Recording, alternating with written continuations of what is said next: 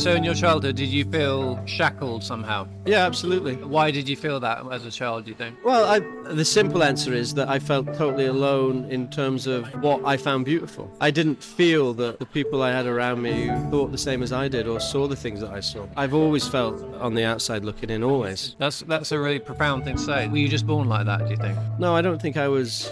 I just think I was. I was somehow molded to think to really only focus on beauty. Because what you described actually, so I mean, I, I haven't seen any pictures of it, but the pubs that you grew up in in Cheshire, presumably they're not like aesthetically the most beautiful things in the world. No. So, so, so where does where does that sensibility of yours come from? I mean, that's remarkable. I think it probably starts from the desire to disappear into something, and that can be me listening to someone at the bar, a six year old guy at the bar, talk about his marriage falling apart, and hearing that tremble in his voice at that point, and, and understanding the scale of that. Hello, and welcome to another episode of the Homing In podcast. I'm Matt Gibbard, co founder of design led estate agency The Modern House. Today I'm chatting to the swashbuckling artist and restaurateur Jonny Gent. We recorded this episode during a busy lunch service at Sessions Arts Club, which is Jonny's inspirational restaurant in Clerkenwell. It's fair to say that he'd emboldened himself with a few martinis beforehand, uh, and what ensued was a conversation that very much represents the man himself unstructured, poetic, and very generous. Jonny's a brilliant painter, and his artworks range from the sexualized and salacious to the tenderly painted still lifes that are a tribute to his late mother. After getting himself through art school, he met a casting director who wrote him a cheque for every painting he'd ever made. What followed was a journey that took him to more than 20 countries around the world, establishing art studios in everything from a cabin in Scotland to a tobacco factory in France. Now approaching his late 40s, he's finally starting to put down some roots. As well as having a permanent home in London, he spends a lot of time in the Scottish Highlands where he's opened a retreat for creatives called Boath House. Much like Sessions Arts Club, it explores the confluence of art, food, and music. Jonny says of his childhood, I felt totally alone in what I found beautiful. He begins by telling me about the Slow and Easy, which is the pub he grew up in, and the lasting impact of 500 strangers coming into his home every day. There's a bit of bad language in this episode, so maybe not one to listen to when the kids are around, um, but here it is, and I very much hope you enjoy it.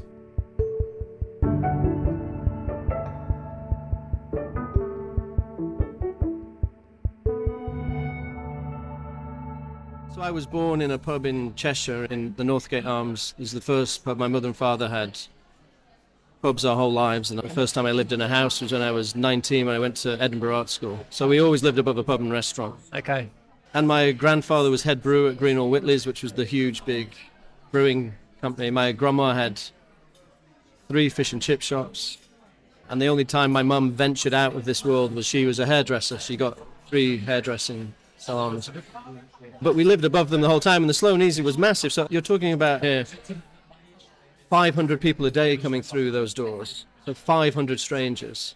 And my father was pretty loose about me hanging about the pub, so I'd sit at the bar in the age of three, four, and putting stones in people's pint glasses and, and listening to drunks and people Yeah. sat there with their heads cut open because they've been fighting and affairs and so lots of sex and gore and and the northwest of England in kind of early 80s. Which Yeah. was- and then a brother that was incredible, a brother that was five years older and was an amazing drawer and, and he could draw you now perfectly and was in bands, death metal bands, black metal, a huge influence on me through music and, and I was in bands with him as I grew up. So having all that stuff going on, I think that was the first place that I really discovered romance and my addiction to romance.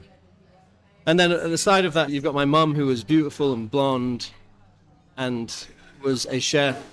Uh, So she was a chef in the pub. She was, yeah. She went to catering school in, in St Helens, but she would always call herself a cook, obviously, never a chef. Of course. And but she was also incredibly glamorous, so was cooking a lot, and also would work the bar. And I would see lots of men fancying her because she was beautiful, and the earrings, and the nails, and the heels, and stuff. so you have all that going on. Then you have behind that, you have a team of maybe forty waitresses, chefs, bar people, and they're all fucking each other, and you're part of that. And there's a lot of stuff going on, which is some of it incredibly lovely and beautiful and naive, and, and some of it that is really dark and northern. And so so let's focus on that stuff. Yeah, yeah, yeah. Uh, Great. Right. Yeah. Homing in on the uh, Yes. the dark northern stuff. I mean, uh, so for a child, what what's it like to grow up with no boundaries in that way? Like, How do you look back on that? Because that's that's unusual to have that level of exposure to that kind of world at a young age. Yeah, the no boundaries.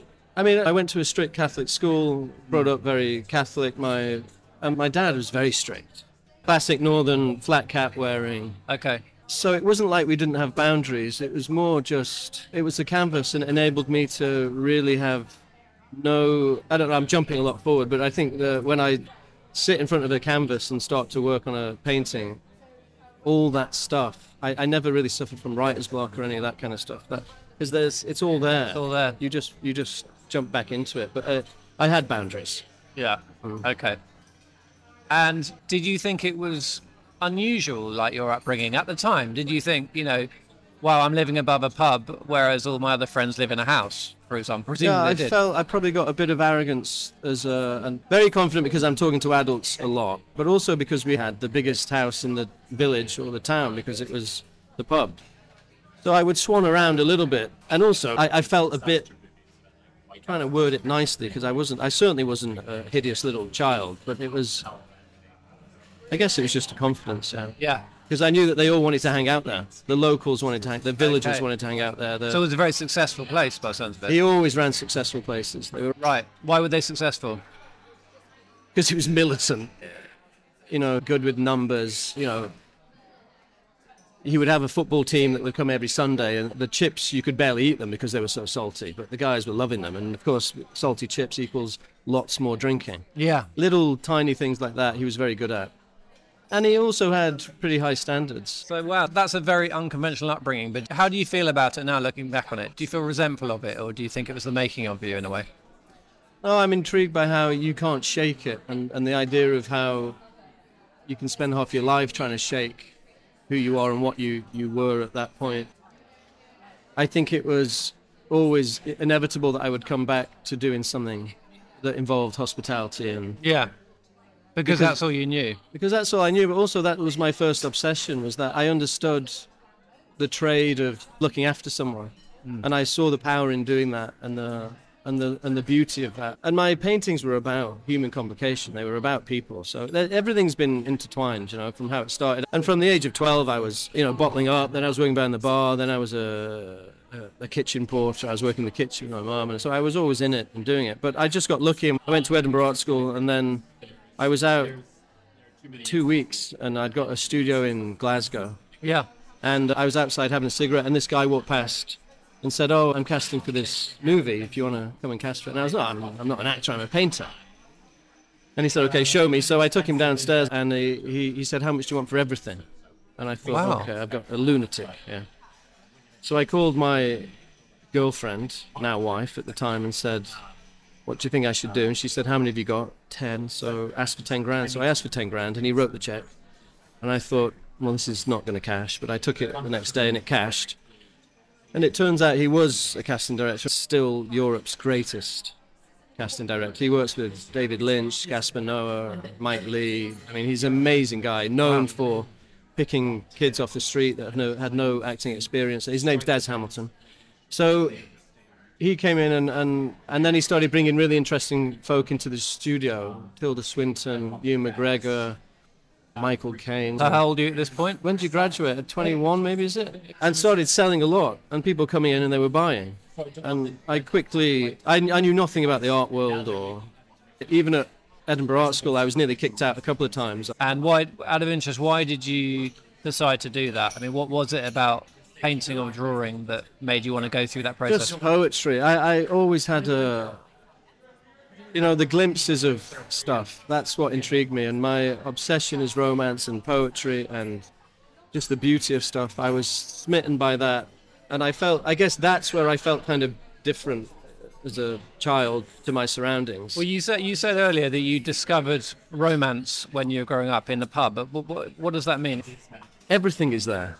And I couldn't help but absorb all of that, you know, affairs and whispers and secrets and, you know, that sex in the room when you walk in where you can. It was just, it was full of it all. And it was so addictive and I loved it. And that was my happy time. And I don't know. I mean, I think probably there's other stuff going on there that would be, you know, that we might need maybe, I don't know, six, six months and about a couple of sessions a week on.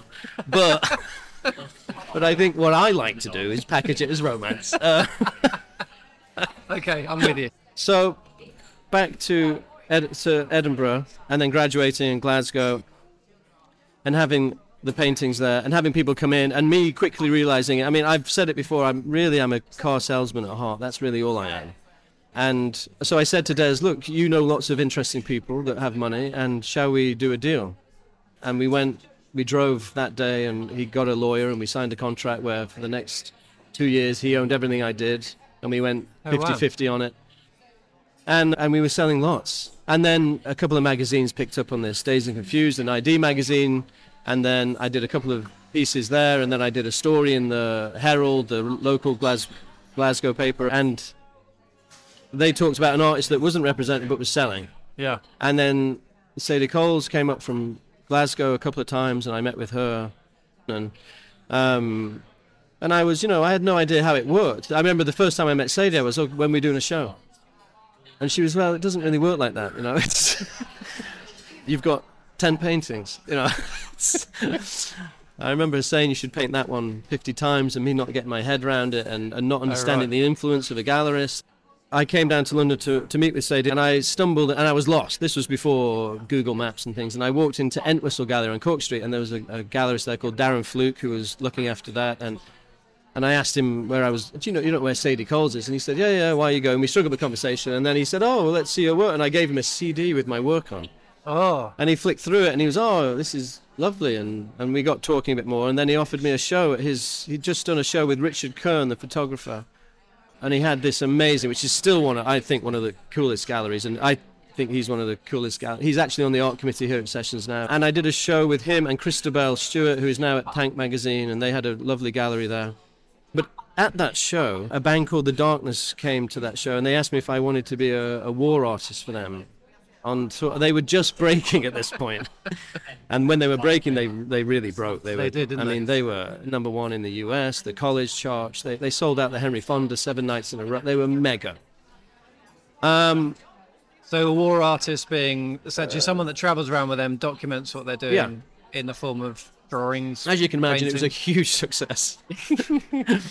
Lost every drawing that we made on that tour, but not one piece. There was a war, just nothing came out of it. Oh, Okay. there was a, a battle every night. Yeah. So I started in LA, and my friend, who's Aimee Mullins, who was who was one of the first people to come to my studio in Glasgow, and she was amazing for me in the early days. She was pushing my work, and she is she's incredible. She was she's uh, an actor. I mean, I, I don't even know where to begin, but she's just incredible. And she said, "Oh, you need to meet this guy, John Papsidera. He's a casting director out there." And I thought, "Okay, here we go." So I one night I went into his offices in in Culver City and laid out the work, and he said, "How much do you want for everything?" And I thought, "Ah, these Again. casting directors really like my work. This is my." wow. So he was just opening up a gallery in LA. Anyway, he, he bought that stuff, and then we started. He he became my agent out in LA, and we started selling quite a lot of work. And at this point, I was probably 25 or something, 26, and we were moving between the two, moving a lot of work. So I, I rented a tobacco factory in in Charente, in just outside of Limoges in France Yeah. with my wife, and that was our first kind of studio outside of the UK. And then I really, from that point, just became so addicted to creating these little spaces. So then what I would do is I would go and take another space, and I would kind of do it up a little bit. And there was all, they were always weird little spots.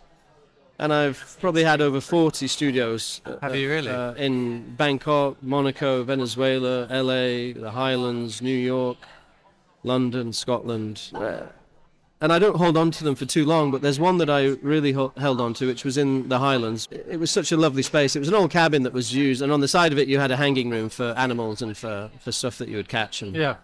and I rented this house, and my, my daughter Alba was born there.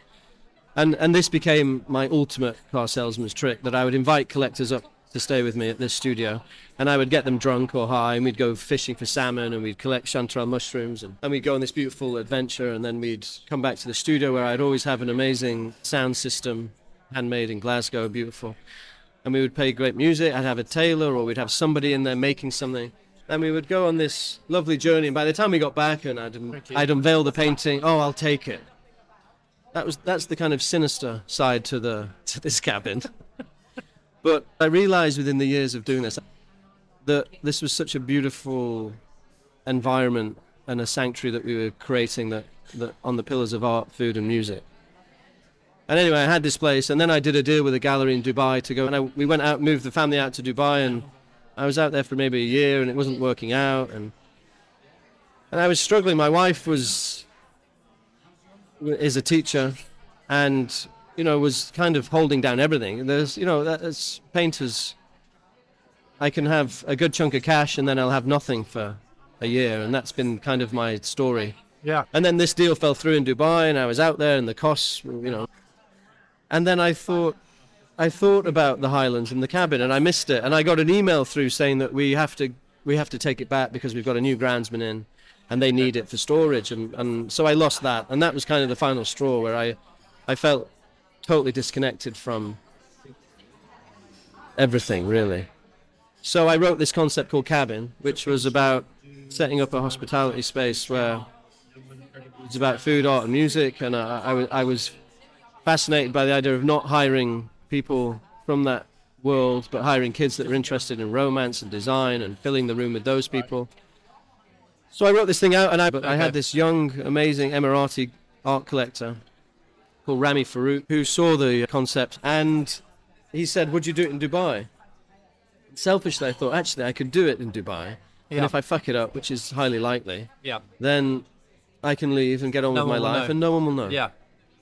And sneakily, I also thought I could test it here and really understand where I can push it and what it's worth, and if people, if if if the type of people that are hanging out in Dubai at that point would come and all that. So it was really interesting to me. Anyway, and and I'd already been driving around.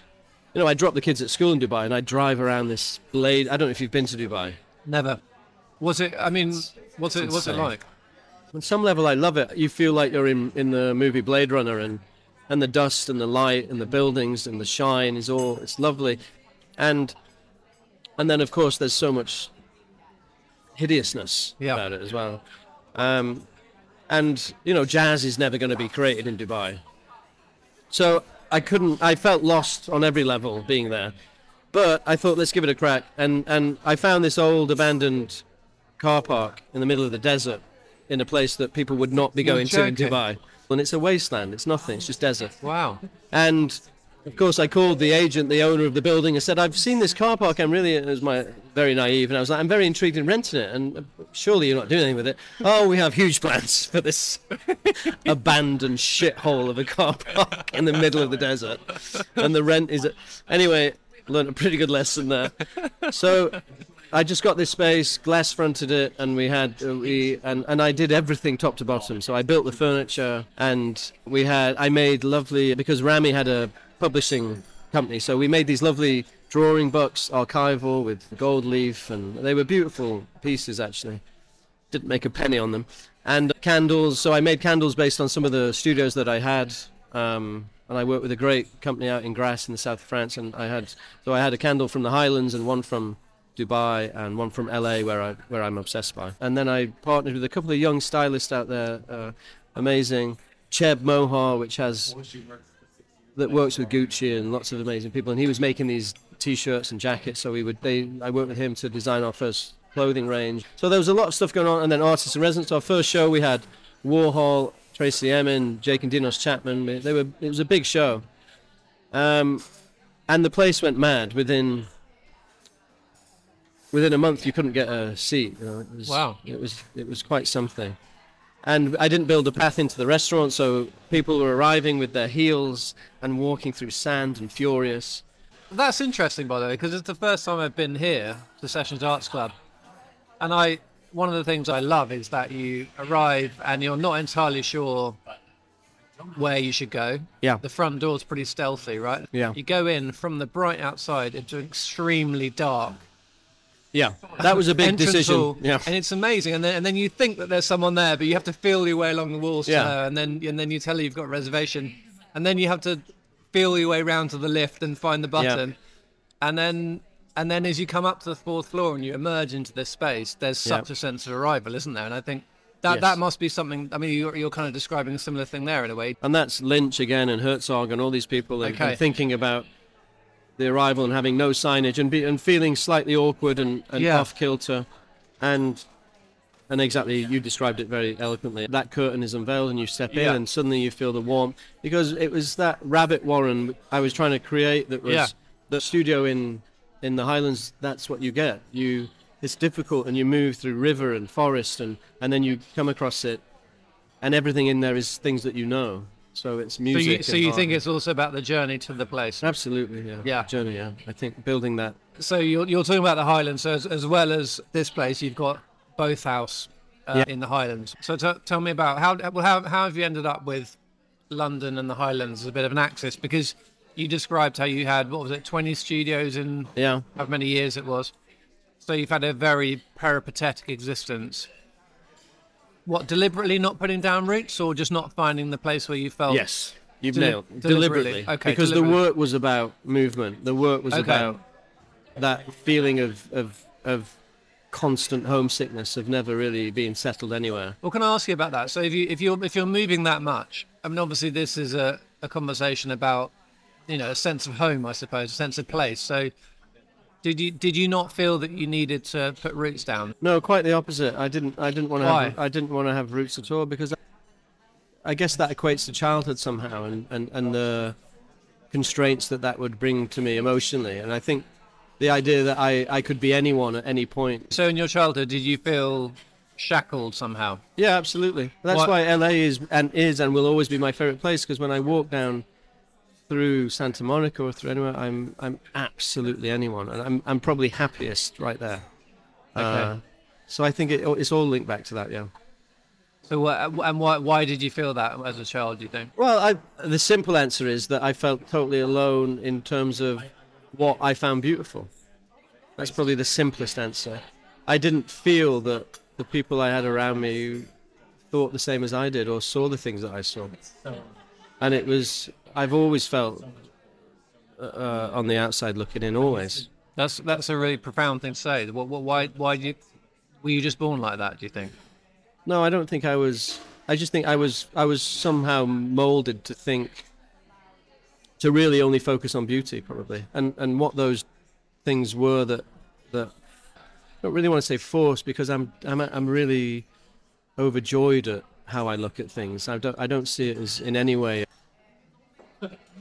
I don't feel burnt by how I look at the world. Yeah. Quite the opposite. But do you think it comes from a place of pain somehow? Yeah, I think it has to. Yeah. Yeah. Yeah. Because what you described actually, so I mean, I, I haven't seen any pictures of it, but the pubs that you grew up in in Cheshire, presumably they're not like aesthetically the most beautiful things oh. in the world.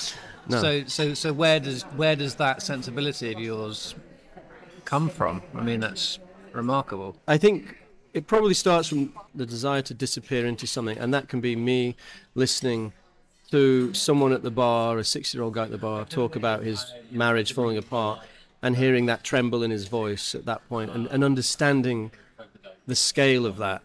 And I think, and, and wanting to get into that and feeling the beauty of that. That's probably. I don't know why Jamie Oliver's popped into my head, but he in fact, I met Jamie here through a friend of mine who is Dexter Fletcher, the Oh, yeah. And Dexter said, "Oh, I have to bring my pal Jamie here." And I said, "I'd love to meet Jamie because Jamie grew up in pubs and Yes, of course. Yeah. So he, he brought him here, and I remember being really excited to jump into that. But there, I've only ever met so Jamie I've met, and then I've met one other person in my life who was also brought up in a pub, and there was an oddness about him. I'm not saying Jamie Oliver's odd, but the three of us are the people that I've met, and they will all the, the thing that drives them, the thing that they see, and the thing that they adore Yeah. comes from that line. I don't know what his journey is, but my guess is it will be as as as as beautiful and as horrific as mine. Yeah. Yeah. It goes back to that 500 people coming into your house every day. That's amazing. With isn't it? that, you get you get it's a broad brush of stuff. And did and uh, I mean one of the things we talk about quite a lot on this podcast is is a, is having a sense of personal space. So did you ever get that? Yeah, absolutely. Because the the place was so huge, so I would I would have my I would have my secret spots all over. Okay, so Keys, disappear. locks, things. I had you know Yeah. dens that were built that no one knew about. Yeah. So that's actually w- wildly imaginative then. Oh, it was wildly imaginative. Yeah. And then I had a, you know, I, my brother. He was he was a magician himself. You know, I, I remember we, even though we had probably you know 14 bedrooms in our house, we would sleep slept together in the till we were probably 14 or oh, something. Oh, did you? And he would do he would lie in his bed at night and he would say to me, "Just think of anything," and I would I would say a car, and he'd pull a car out from the duvet, tennis racket, tennis racket. Well, an, a- an actual an actual an actual an tennis racket. So he kind of was playing these games as well throughout my childhood, and he would do, and that's the tip of the iceberg. He would do incredible things. He would, you know, lay me down. He would, we would get under a duvet together, and then he would say, "There's someone there. You cannot leave this duvet, but I'm going to go and check." And he would go, and I would be maybe five or something, and Yeah. he would be ten, Yeah. and he would go four hours. Really. That's So these- sweet. sweet and and uh, and lot uh, and kind of you know I mean you could look at that in another No, way, so it's magical though. but magical and Yeah. stuff was happening. So Yeah. I had that going on on one side, and then you had this massive house, and then you have all these people coming through. So it was just. Uh, I I should probably speak to a few more people that have had pubs and things. I don't know. I don't know what they're up to. Yeah, I, I, yeah. It sounds like that. that- It sounds like there'd be some common ground there. Did, uh, Yeah. Do you are you close to your brother now? Yes. What? So what does he do?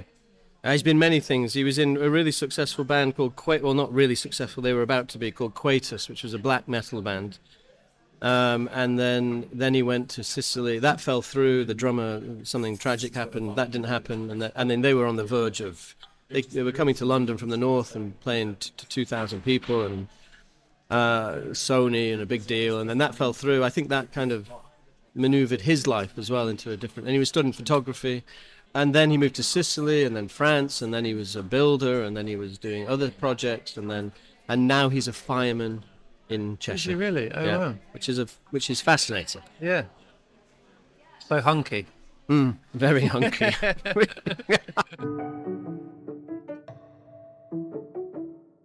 So tell us about your art. It's a pretty diverse oeuvre, isn't it? I mean, I, I actually made a note of this because oh, here we go.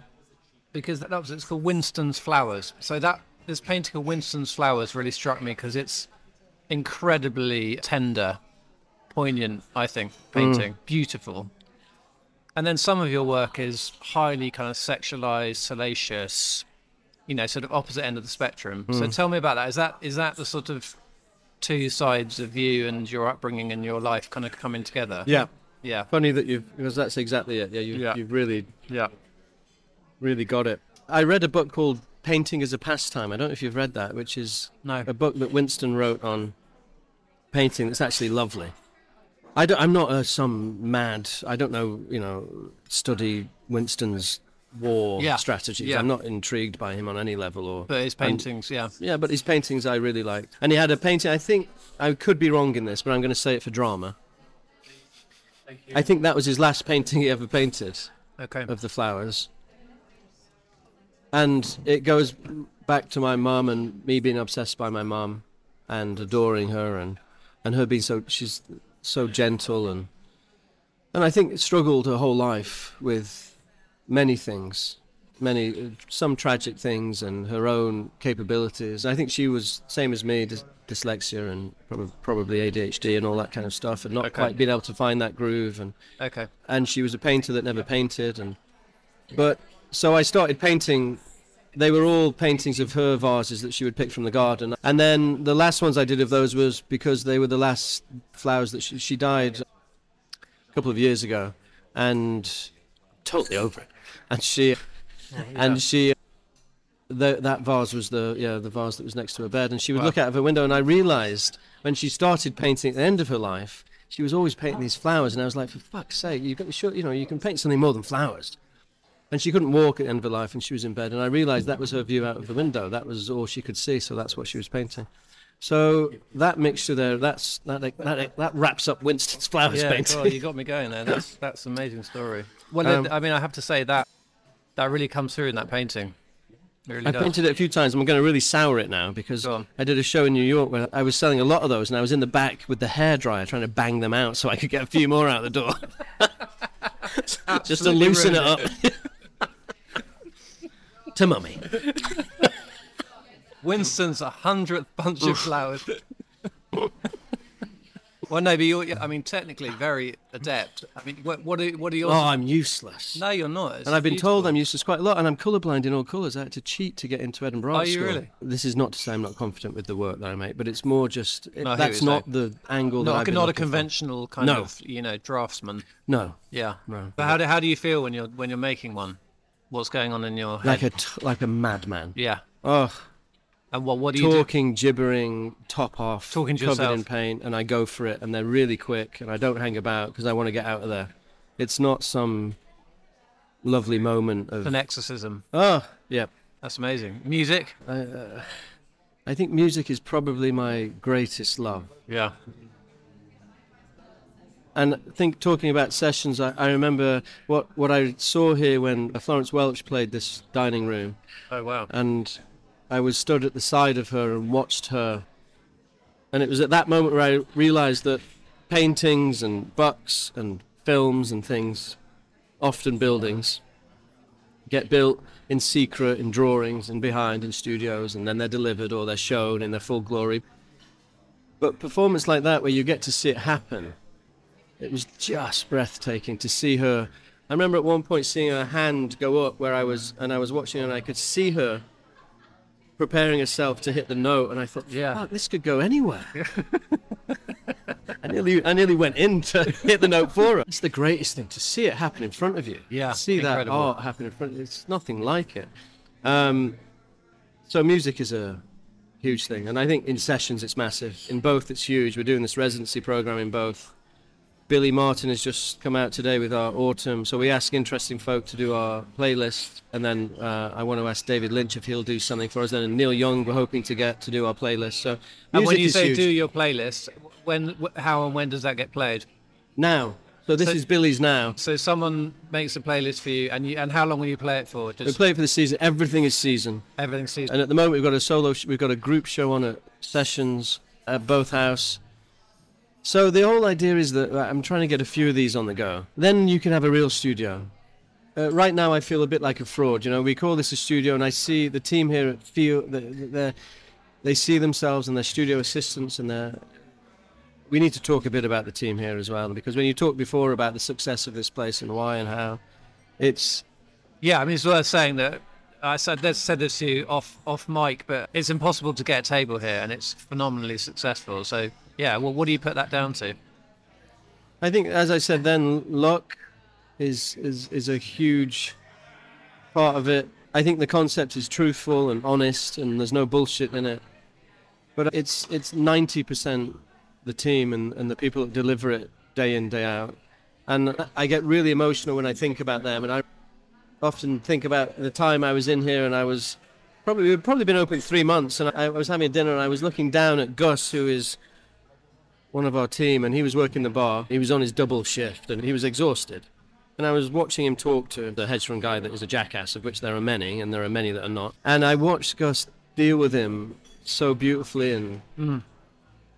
and I was thinking about you know the pay and what they do it for, and the the beauty of how they do that. And Yeah. so I think the success is down to them and their personalities, and, and, a- and a little bit of praise back to the concept is that the freedom of which they. The first things we said when we were hiring people is is that bring your problems to work. We really want that. We don't want some Right. smiling thing going on when you're when you're dying at home. It's not mm-hmm. right. Okay.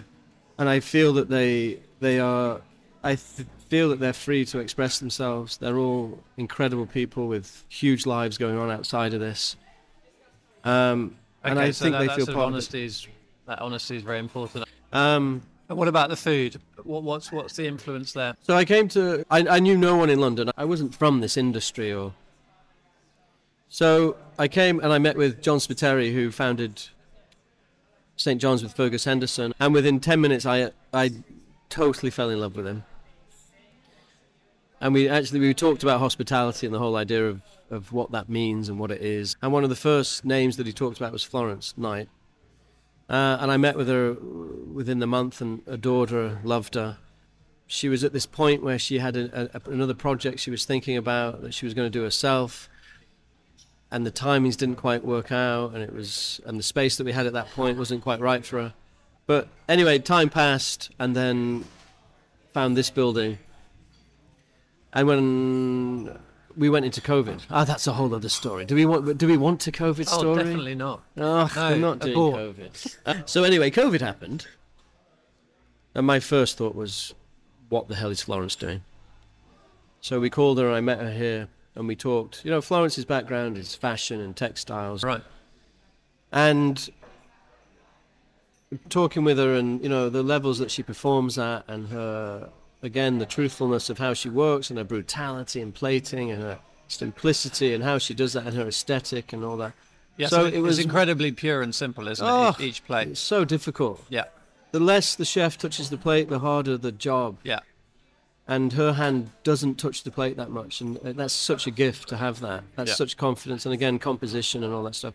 So, anyway, that was, and she was in. She came in and she saw the room, and she was okay. I'm in. Let's do it.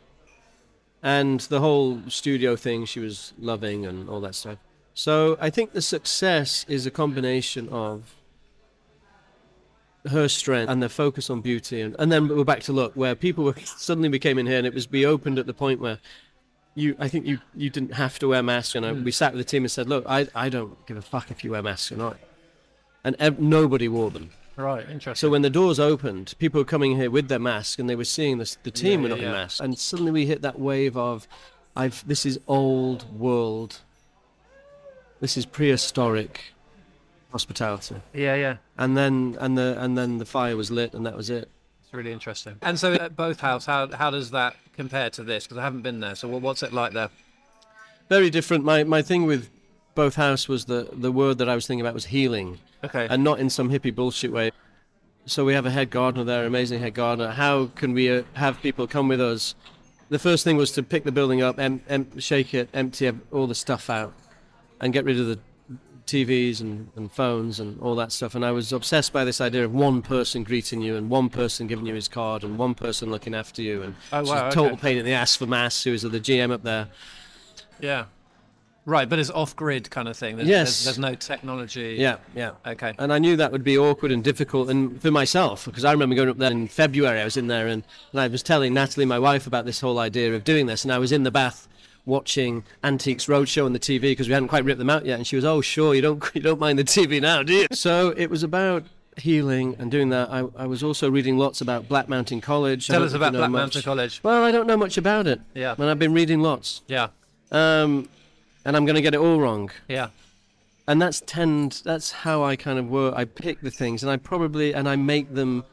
They become fake, but they become my truths. Right. So if you tell it in a different way enough times, Yeah. it becomes So in my mind, Yeah. which is totally wrong, Black Mountain College is a group of. Well, it was shut down by the uh, Nazis in the Bauhaus movement, all that was shut down. It was kind of a reaction to that, and they went over to, I think, Montana, which is probably wrong. It could have been Wisconsin or Wyoming. And they built this place where they were growing. They built their own studios. I mean, some of the great abstract expressionists were hanging out there, and they had this whole. It was kind of there was a lot of teachings and learning going on. I love the self-sufficiency thing, you know, and, and I was thinking of that with both. Of right now, the cafe is probably forty percent from the grounds we take, and how do we get that to hundred, and how do we really look after ourselves? I was thinking about it in learning and what we can learn, and how these techniques are dying, and and, and stripping them back again back to prehistoric techniques with ceramics and all that stuff. And also the color black I just adore. My early paintings were all black and white and so we when I first went in and painted everything black furniture and buildings and everything. And we would talk about this idea of not thinking about it in a hotel but thinking about it in people coming here. And learning is a really annoying thing. It's very the minute you get the minute you feel like you're learning something you want to get out of there. So how do we do that? How do how do people experience things rather than learn? Sit down and learn them. Well, first of all, was the residency program. So that it's a three, or five, or a seven day And the idea is that if you are, so we're talking to Stuart from Belle and Sebastian. I think the idea that there is, I absolutely did not want to heavily curate this idea of what you have to do. So I think the freedom of that with someone like Stuart, the idea is that he would arrive again, work the land. We have a little studio that we're building, an old Tascam, which Springsteen and Wu Tang Clan and lots of interesting people have recorded on, and there's some samples and there's some lovely little instruments they can use. And the idea is that he'd work the garden and record, do stuff.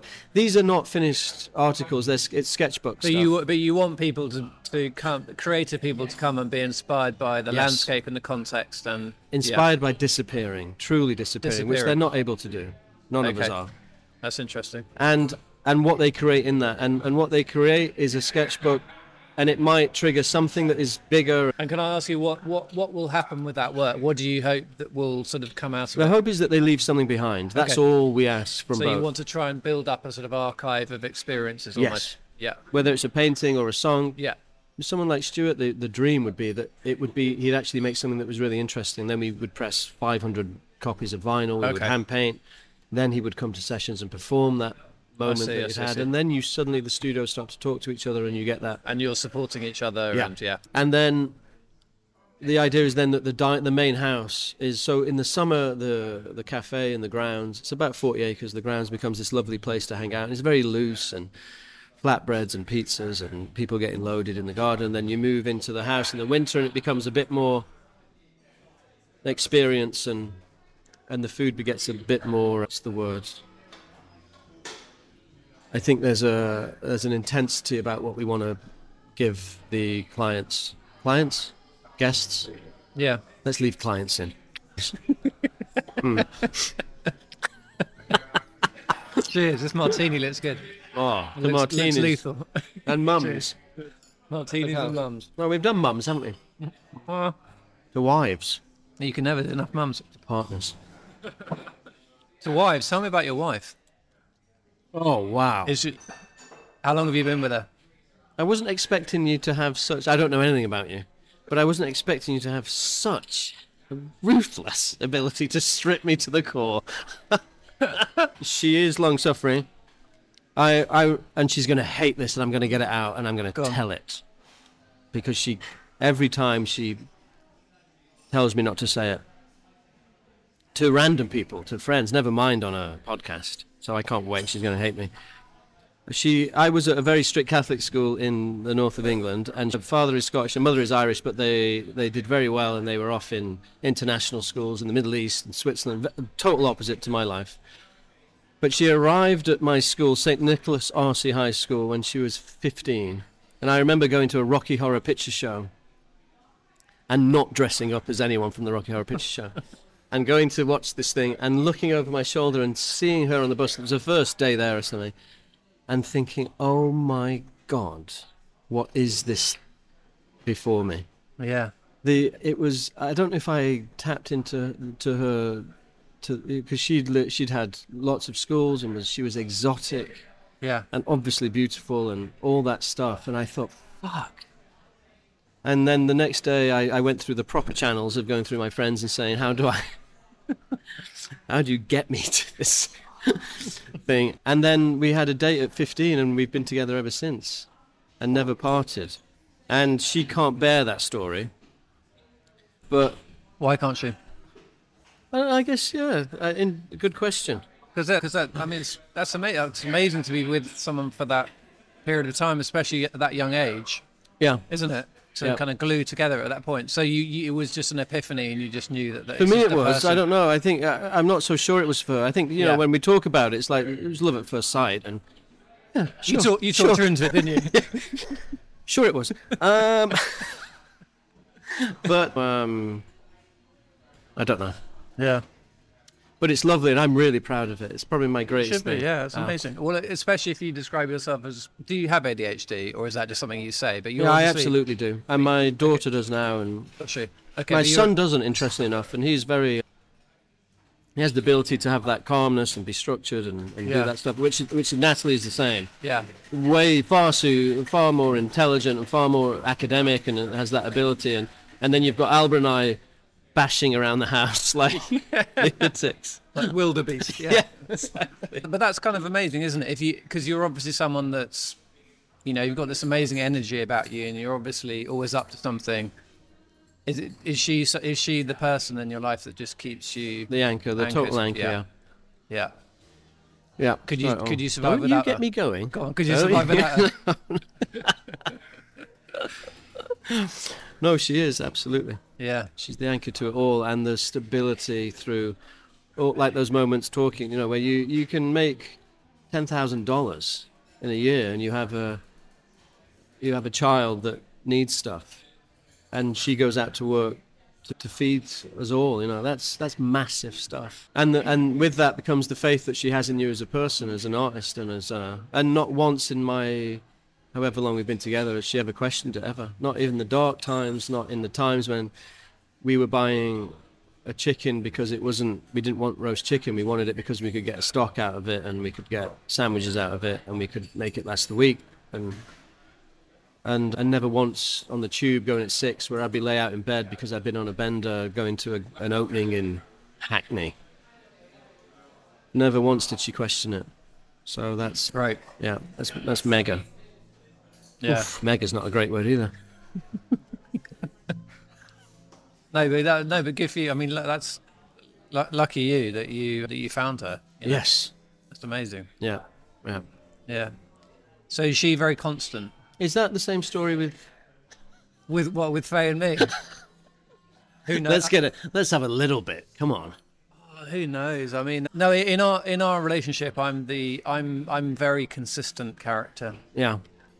And Faye's an artist, so I guess it's I guess that works. I think I don't know if it's. Are you consistent? Yeah, that's lovely. I love consistent. Not that I'm oh, It's just the way that I'm Moving wired. into flirt It's mode, way that but- I'm wired, yeah.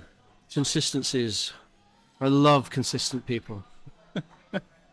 Well, I, I, I yeah, I, and obviously I'm very attracted to people that are inconsistent as well. So mm. there's, you know, we need all sorts, don't we?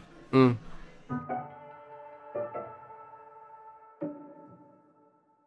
And it, and so so as you know, the, the, the, with this podcast, we sort of think about the past and the present and, and the future as well. So we I feel like we've kind of delved into the first two, but looking in Certainly done the past. looking, looking a bit further ahead, how you know you've you've lived in you know so many different places, you've done so many different things. Is this the time in your life now for some of that consistency? Maybe not too much, but some of it. And how do you see things panning out moving forward? Yeah, this is the longest we've ever lived anywhere, which has been three years now. I've never lived anywhere three years. And we live in Barnes. I wasn't expecting that. Ah, were you not? Well, no, because you know, so right, so you were living actually a, a kind of, you know, what what people would say is a traditional family Very quiet, existence in Barnes, right? Very privileged, very middle class, Yeah. very. Yeah. Uh, Tilda Swinton, I remember saying to me, "Live your life quietly, and your art will be revolutionary." I thought it was a great, Mm. lovely, and I think what I I can't live in Hackney or Yeah. in in Soho. Or, I couldn't do it. I'd go mad. Yeah. I need uh, total peace, and I need because the I never really turn it off. So when I turn it off is on a is on a Saturday when I go to the farmers market in Barnes and get I buy the FT and I make myself a little tea and I sit before anyone gets up and then I walk around the common and I go into Ginger Pig and buy something and I get some flowers and and it's so insanely quiet Yeah. and I think that's without that I'd just be I couldn't do it you know Well, what kind of house is it? here we go the building Yeah, we're back to buildings. I'm falling at afraid. the first turn off How many windows does it have? exactly when was it It's- built? it's Georgian Georgian. Lovely. I hope it's Georgian. I Yeah. think it's Georgian. old. It's old. It's lovely, creaky. I mean, it creaks. The floorboards, Yeah. three stories, a little. It's a, a great house, little tiny terrace at the back, and I'm two minutes. I'm on the Thames. I can jump into that griminess. It's very, pretty, it's very pretty pretty, quick. there, though, isn't it? Very pretty. Yeah. Um, really yeah. is. Some beautiful buildings there. Mm. But that's not where I'm dying. No, I was going to say. So, okay, so you've been there three years, which is the world record. So, what's Yep. what's coming? Where I'm where I'm most comfortable is the Highlands and California. That's where I'm an island. So I've got this little triangle of. My mum was from Sligo and Sligo and Ireland, yeah. Sligo and Islands. So that's my real, you know, when, when I land in in LAX and I go out and I see the friends and I the restaurants and stuff, I feel that's where I'm really incredibly comfortable. When I land at Inverness Airport and I go up to Boath House and I'm fishing and I'm very comfortable, and then the minute I land at Knock Airport, um, then I'm home. So the the future is, uh, as a kid, I've drawn this house probably from 12, but it might have been a bit younger than that. We used to draw. Mum used to ask us our dream home. She was obsessed by the lottery and obsessed by getting out and all that stuff. Okay, so so she was going to win the lottery. She wanted to think what the dream home. Oh, gonna be. every night. In fact, Natalie was baffled. She would come round, or she was baffled by lots of things coming around to the house, but, but baffled by the incessant talk of winning the lottery. So Yeah. I've been drawing it a long time, and it was always, and I got loads of lovely little drawings, and I've. Of it was always I'd draw something on top of a mountain. It would be quite always quite difficult to get to. It'd be quite lonesome, quite depressing. Well, we're a little bit on the top of a mountain here, and it's quite difficult to get Oh, to. that's So that's true, obviously actually. a thing. Yeah. Yes, that's the theme. So, but then I got quite into it and I started drawing them properly, and then there was a couple of paintings. And there was a painting that struck me that was an Irish painting. So I was drawing. I would draw these studios, and I would get quite into it. I would in the at the bottom. I would have my studio, and then and then you would only get there by boat, and and I didn't want I didn't want anyone, but I want. And then I would often draw them with huge, big satellite things to pick up stuff. Don't quite get where I was going with that. But slowly it got a bit more civilized, and it was just a lovely glass studio that I could sleep in and I could work in, and you could only get to by boat. And it was always on in California, somewhere off the coast of LA. But as I'm getting older, I'm just thinking, right, well, who do I actually want to be around when I'm when I'm dead, when I'm dying, even? Yeah. who do I want around the bed and all that stuff. And there's there's no better race than the Irish to be around with death. I Why is that? Because they just understand it and their take of it is so joyous. When I think of my my mum, which didn't have a particularly great one because my from the English side and the family and didn't it was such I saw that huge difference in how they dealt with it and how we dealt with it. And and they got it right. And and I think if if I'm thinking about the dream house, I think about one the conditions in which I want to live. Which Yeah. I love the idea of being totally shut off from people. I don't Okay. like people when I'm painting or when I'm doing stuff. And so I think building up to that, I think that's the dream home. And who I would get to make it, I'm not sure. And how it would all work. But I think in death, it would be somewhere off the coast of Sligo, probably, which is where my grandfather was from. And Are you still painting it? This yeah, I house? did one. I did a show at Mummery and Schnelle in from Andrew Mummery, who is a great gallerist. He had a, a, a gallery in, in Marlborough, and that was the last. I think I sent a picture of it to you. Yes, yes. Um, that was the Beautiful. last painting I, I did of it, and I'm doing a show in Paris in uh, December at Gallery Pixi, and I'm I'm going to do another couple of versions of it. Actually, I'm going to get quite quite into it. And I mean, obviously, the weather's quite different to California. So would that would that would that be okay? Do you quite like the elements like that? I, I'm not too fussed about the weather. Yeah. I don't understand the whole talk of it's sunny, it's wet, it's rainy, it's cold. Okay, so you're okay. So and uh, but are you are you kind of someone that gets outdoors a lot, or you, yeah, a lot. Yeah, yeah. but you, but you don't you don't mind if it's raining. You don't you know. No, I'm happy when the feet are wet, or Yeah. I don't care about that stuff. yeah. Um, What's the appeal of California then, out of interest? Because obviously a lot of people say it's the weather, but putting that aside, what, what, what draws I think my first arrival in California and Hollywood and the people, Yeah. and that and the bullshit that I did not believe was bullshit. You know, everyone talks about this overt optimism and the Okay. fakeness of, and I didn't buy into any of that at all. I just found. I found a, a group of people that were again interested in being romantic Yeah. and being nice and being joyous about life. I didn't find it bullshitty. So I love California for that, and I love hanging out in LA, and the and, and the fact that you can walk around it is absolutely anything. The first time I arrived, I remember I was wearing a lovely. I arrived in LA in a lovely French boiler suit and amazing cowboy boots, and I felt very happy clicking along Santa Monica, and I didn't get a stare, not a glance. So that's that can only be a good thing. That can only be a good thing, yeah.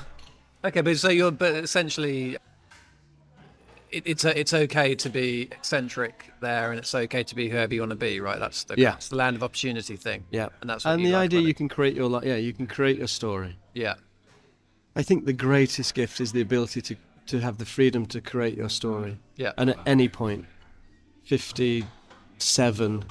yeah. Yeah. So when you're when you're in your house that you built in Sligo or California, but probably Sligo, and you're looking, and you're surrounded by mad Irish people, and they're they're making things quite jolly for you, Yeah. which I think sounds good. I like Yeah. that idea.